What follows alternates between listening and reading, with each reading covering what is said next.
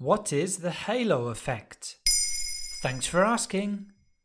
The halo effect is a form of cognitive bias whereby we base our overall opinion of a person on a single characteristic. It's most often a positive characteristic, hence the name. It's as if we see the person as having a halo. The halo effect was named in 1920 by American psychologist Edward Thorndike. He carried out an experiment among commanding officers in the military. They had to evaluate their soldiers on a number of physical characteristics and personality traits. The officers tended to associate superior physique with superior intellect, loyalty, and leadership. On the other hand, when their perception created a negative aura around a soldier, they could only see negative characteristics. This is known as the reverse halo effect, or horns effect.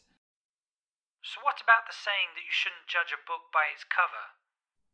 Our brains find it hard to accept anything that contradicts our first impression of another person. That rings true even when we are presented with evidence to the contrary. That's because our minds actively look for information to confirm pre existing beliefs. The halo effect can lead to forms of appearance discrimination in many domains. In the professional world, a physically attractive job hunter may be seen as more intelligent and competent than other candidates, even if it's not really the case. If a recruiter notices a positive trait in the candidate, they tend to pay less attention to their flaws. The candidate would then have a higher chance of being recruited for a skilled job, as well as greater salary expectations.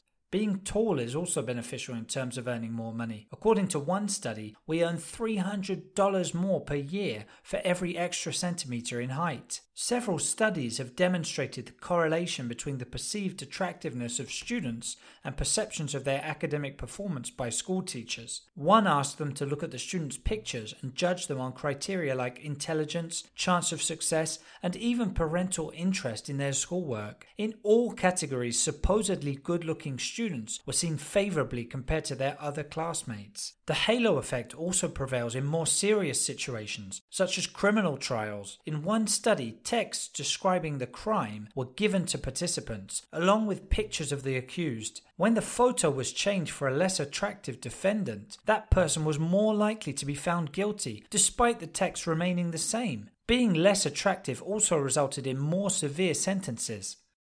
So, how can we combat the halo effect in our daily lives? First of all, it helps to be aware of what the halo effect is in order to counteract it in potentially problematic situations. As difficult as it may be, you can try to slow down your reasoning process and focus on the characteristics we are judging. That's something to think about next time when deciding who to vote for in an election or which candidate to hire for your company. There you have it.